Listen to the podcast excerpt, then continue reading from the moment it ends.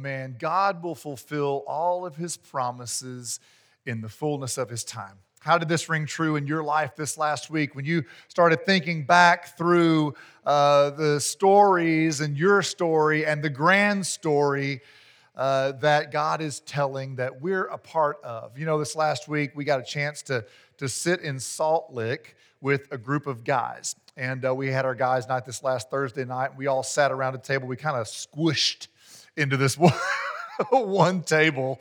And, uh, and so, but it was such a great time to sit there and just to think through the story that God has written and the brotherhood that has been established through the years. Now, this story is, of course, still being written, but there's no doubt we can see in this story, we see tragedy, we see just when all hope seems lost, story after story after story of how God has come through and brought through to the other side. We also see um, how many people were around that table, and you, you see the story of that story playing out. And we also see right in the middle of another story, kind of waiting to see how God is going to bring through to the other side of the current story that we are in. And you know, it just it just reminded me over and over again that yeah, a lot of the stories that we see, sometimes they're hard to see the story because it's still in process.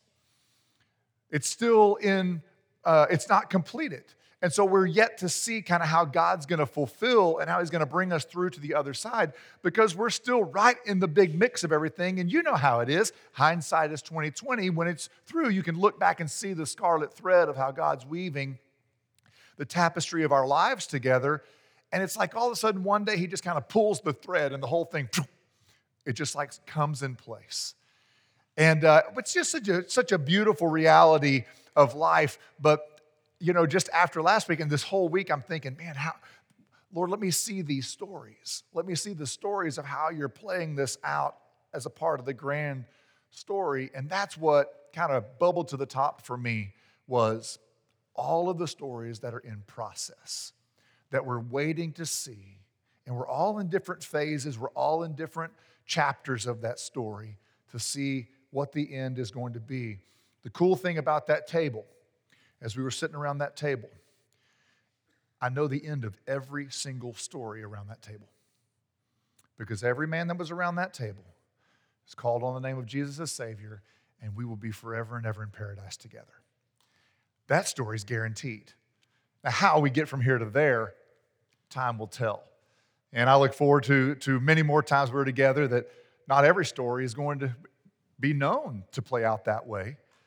You know, that's been the way in the past, it will be again in the future. But this last Thursday night, every single man sitting around that table, I know their future. And there's no question in my mind about what eternity looks like for all of us. You know, last week we introduced this understanding that all great stories are drawn from the story that God is writing. All great, all great epic stories. You know, this last week, The Lord of the Rings is one of those just epic tales and many of you have watched every single bit about a million different times. And you remember the story of Gandalf, who sacrificed himself in order to protect the fellowship, only to be resurrected and made more powerful than ever. Sounds familiar, doesn't it? Sounds familiar. This wonderfully imaginary tale, it's drawn from Jesus. It's drawn from the Christ story. And we find ourselves just enamored with these stories, and we can find ourselves in the story connected with a character because this story, God's story, was written on our hearts from before we even entered into this world. We're in our mother's womb, and God's knitting us together, purposefully creating us to desire the goodness of God's story. And then we are born, and we're born into this tragic tale in a lot of ways, right? where we've understand we've experienced the entrance of the enemy in our lives and we find ourselves longing to be rescued longing to be rescued and it just seems like that rescue comes when all hope seems lost it's like jesus i don't know that you're really going to rescue i don't know that you're really going to come through i've seen you do it before but i'm not sure if it's really going to happen again or not. And we try everything we can to not give up. And we hope to prevail. We also hope that good really does win in the end, and we really do hope that eternity is our happily ever after. This is it. This is the story.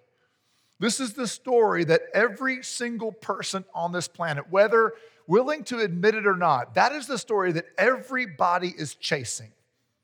Doesn't matter who the person is, they're chasing this story. And it's this grand story that helps us to be able to make sense of life, to help us to be able to see life. It connects the history of the kingdom of God, as we read about in Scripture, to our lives today, and it helps us to look into the future of what life looks like moving forward. So, how was the grand story alive and well in your life this last week? Did you see it? Did you see it in a movie you watched this last week? Did you see it in the movie that you want to watch coming up this Christmas season? Did you know that I just recognized and saw that um, there is a movie coming out just before Christmas called Babylon? Isn't that interesting?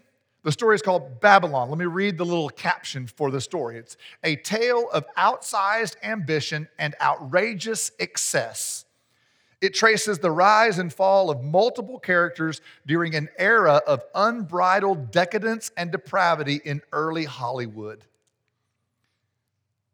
Sound familiar? It sounds like the story of Babylon. It sounds this arrogant story of the city of Babylon. Now, I'm not sure if you need to watch it or not. It's rated R. Okay, I don't know that you need to go and watch this movie or not, but I just find it interesting that here's Hollywood pulling from the greatest story ever told to tell about Hollywood through the lens of this biblical story and how the fall of Babylon happened because of arrogance, because of excess, because of them thinking, you know what, let's build this tower taller so that we show how holy we are. starting to see themselves as over and above God. And there's the fall. It's amazing, isn't it? I promise, the more and more you look for it, the more and more you will see the grand story of the gospel message all over. It's really an amazing thing. So I hope that you'll kind of open your eyes and focus your attention to that. So here we go on the second Sunday of Advent. We're continue this season and we're anticipating the coming of Jesus by celebrating his birth and looking forward to the day that Christ comes again. And this second Sunday, it's love. Last week, it's hope. This week, it's love. Next week, joy. And then the following Sunday is peace. This Sunday is love. And here's an important truth for us to, to gravitate to tonight we love because we are loved. And I'm not talking about you being loved by your parents or your siblings or a boyfriend or a girlfriend or a spouse or, a, or anything. I'm not talking about that. I'm talking about the fact that we are drawn to this understanding of love. We are drawn to being loved by somebody here on this earth because this is written on our hearts. We are able to offer someone love. We are able to lay our lives down in a loving way for someone else because the story of God the Father, His Son, Jesus, by the power of the Holy Spirit, loved us first. Love is a thing on this earth because of God. If it were not for God, there would be no love because God is love. And so tonight, if you get anything else from tonight, get this one here. We love because we are loved. The only reason we have the feelings we have, the emotions we have, the highs and the lows and everything in between of the one or the ones that we love is because God wove that into us and set us on a path where that is our desire to love and be loved.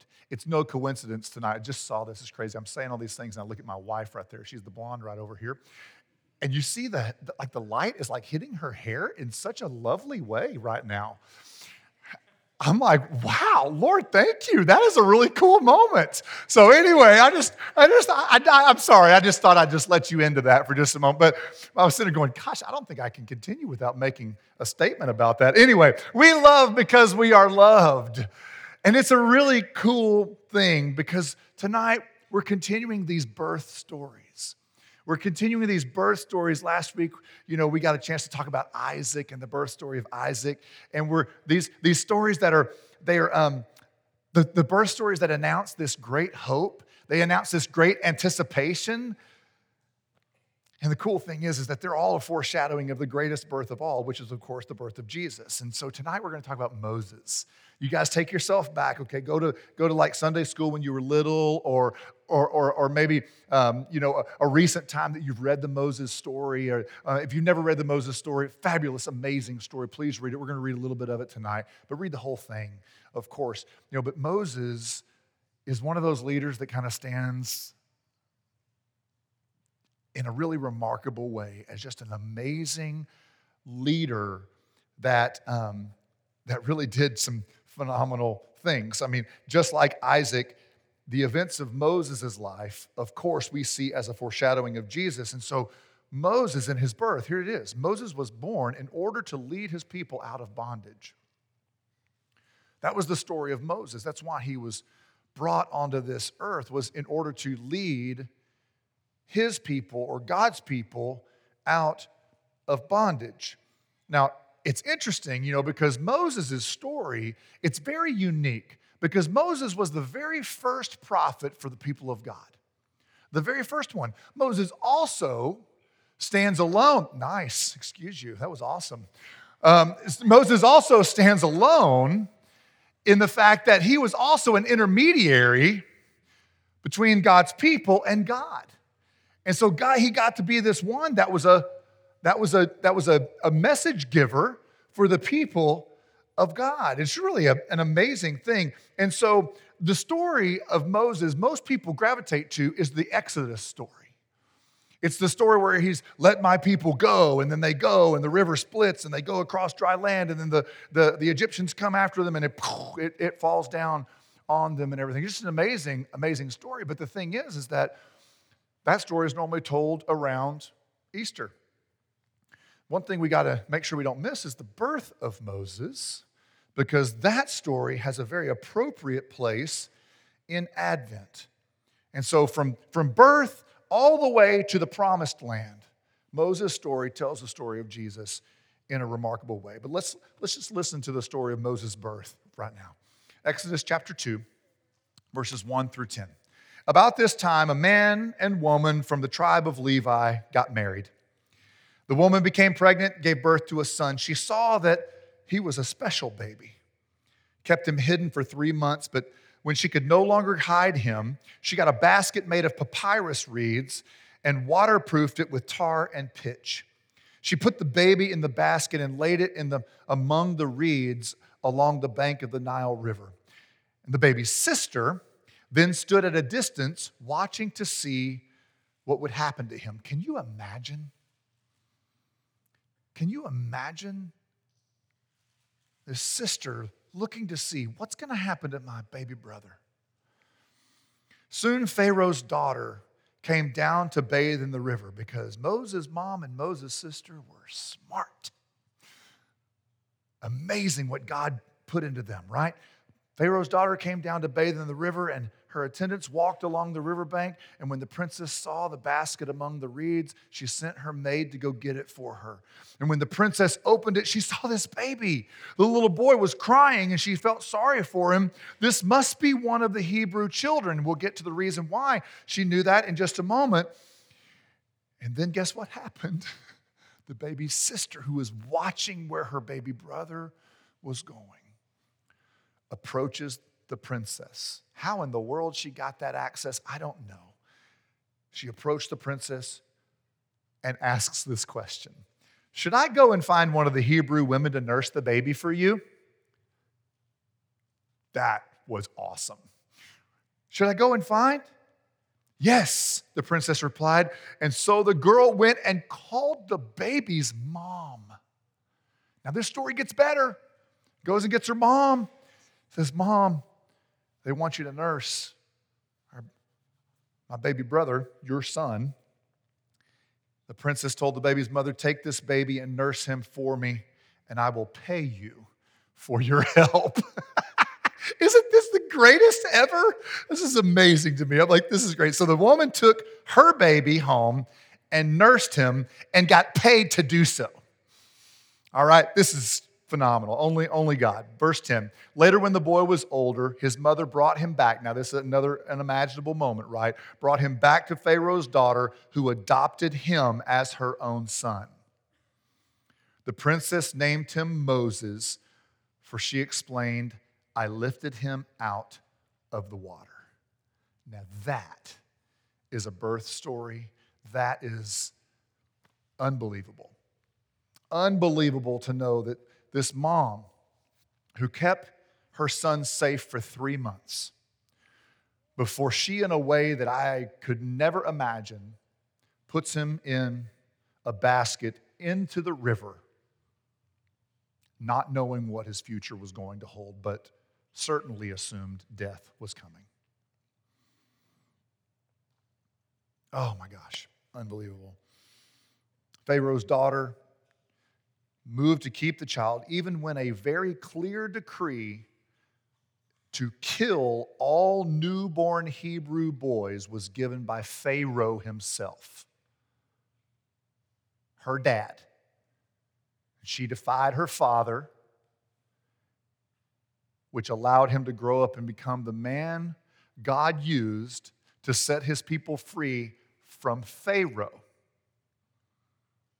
This is an amazing, phenomenal story. And of course, this foreshadows Jesus' flight into Egypt when Herod demanded the deaths of all boys in Bethlehem up to the age of two. We see this as a reflection, it's totally a foreshadowing of the story of Jesus.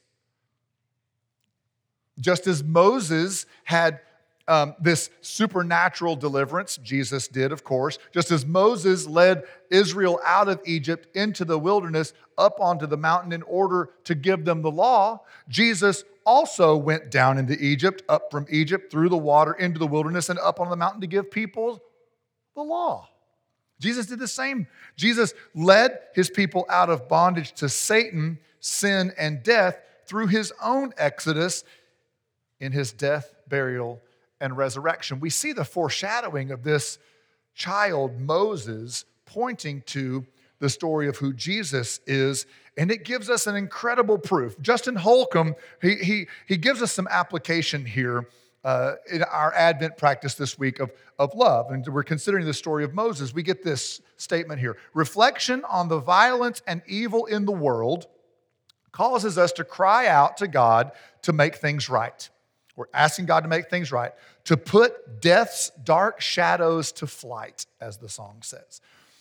Our exile in the present makes us look forward to our future exodus, and our own sinfulness and need for grace lead us to pray for the Holy Spirit to renew His work in conforming us into the image of Christ. And so here's what this means. All of this means we have this birth story of Moses, it leads to Jesus. We have this, this, uh, this Exodus story, it leads us to Jesus. We've got all of these foreshadowing of Jesus. But here is what Moses' story gives us proof of that we've got to really make sure we understand during this Advent season. Moses' story gives proof that God repairs our brokenness.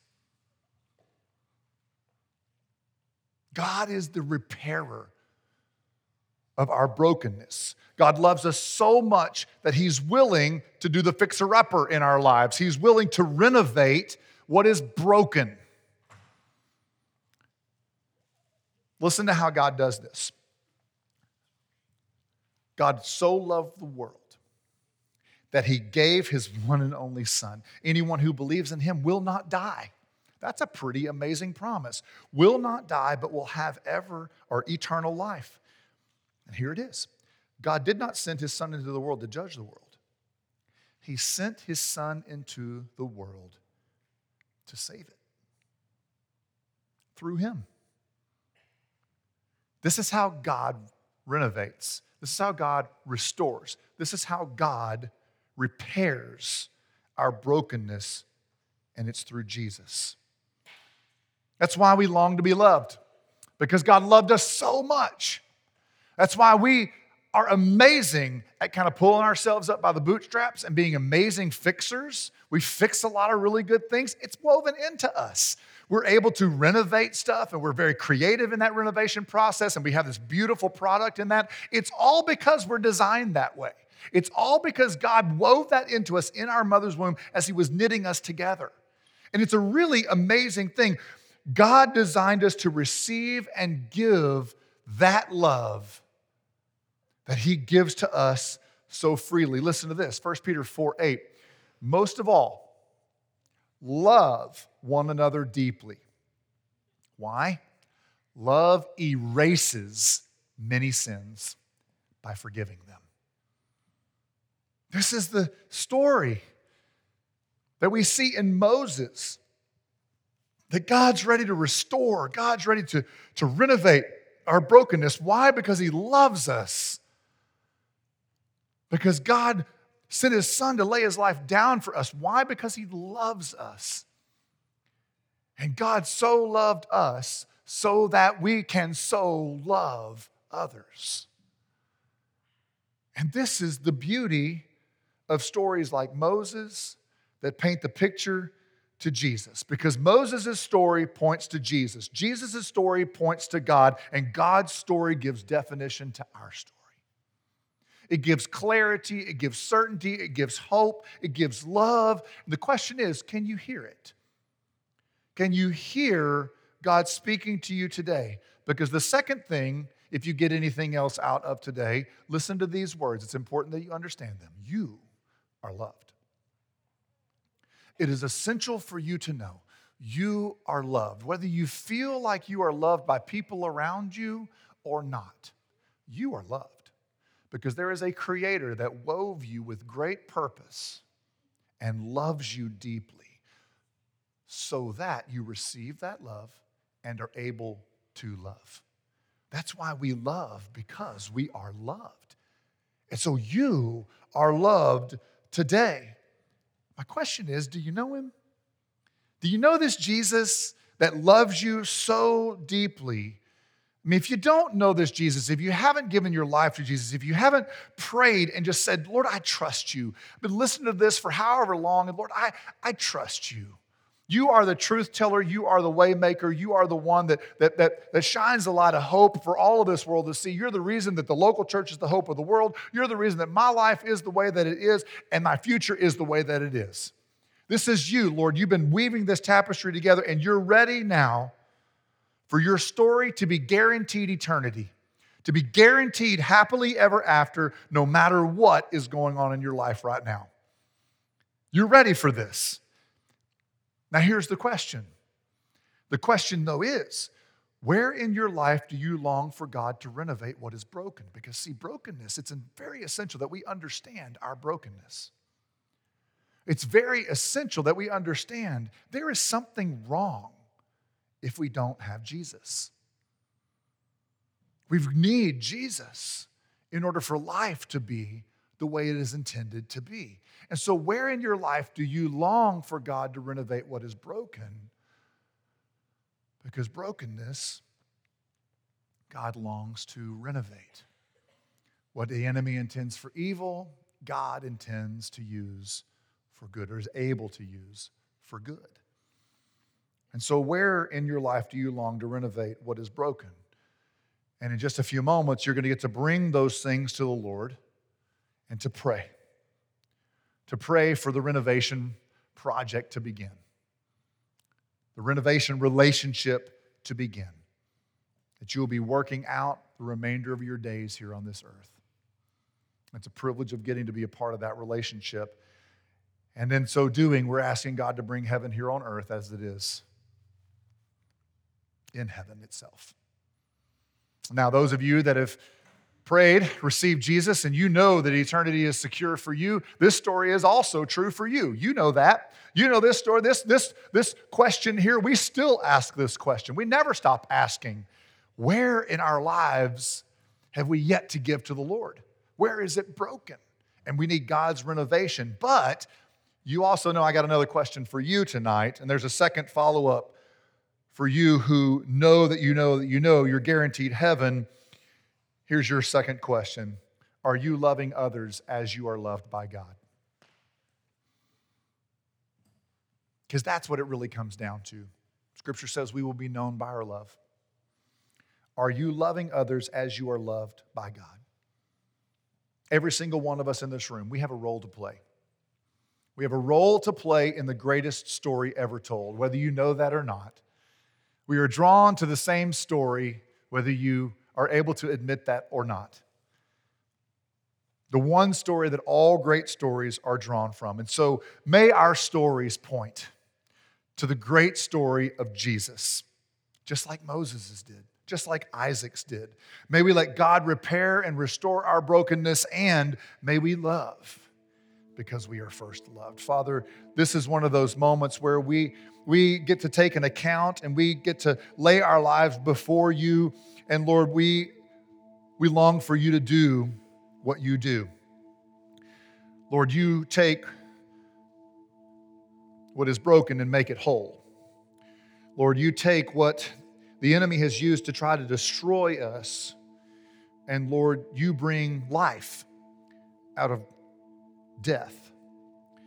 Father, in this season of the, the world in which the is perhaps maybe the darkest time of the year when it comes to daylight and nighttime, Lord, your light shines bright, as is exemplified in all the lights that are in this room that we see.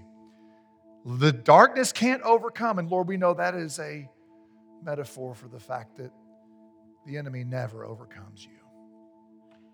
Lord, you win. You've already won. You've already defeated death. And Lord, eternity is guaranteed for those who call upon your name. So, Father, help us as we open our hearts to you tonight and we ask for you to come in and for you to renovate what's broken. Thank you, Lord, for the fact that we get the privilege of loving. We get to love because you first loved us. And so, Lord, I pray that you will guide us through these next few moments. And Lord, that you will open our eyes as we go throughout this day different. We pray this through the name of Jesus. Amen.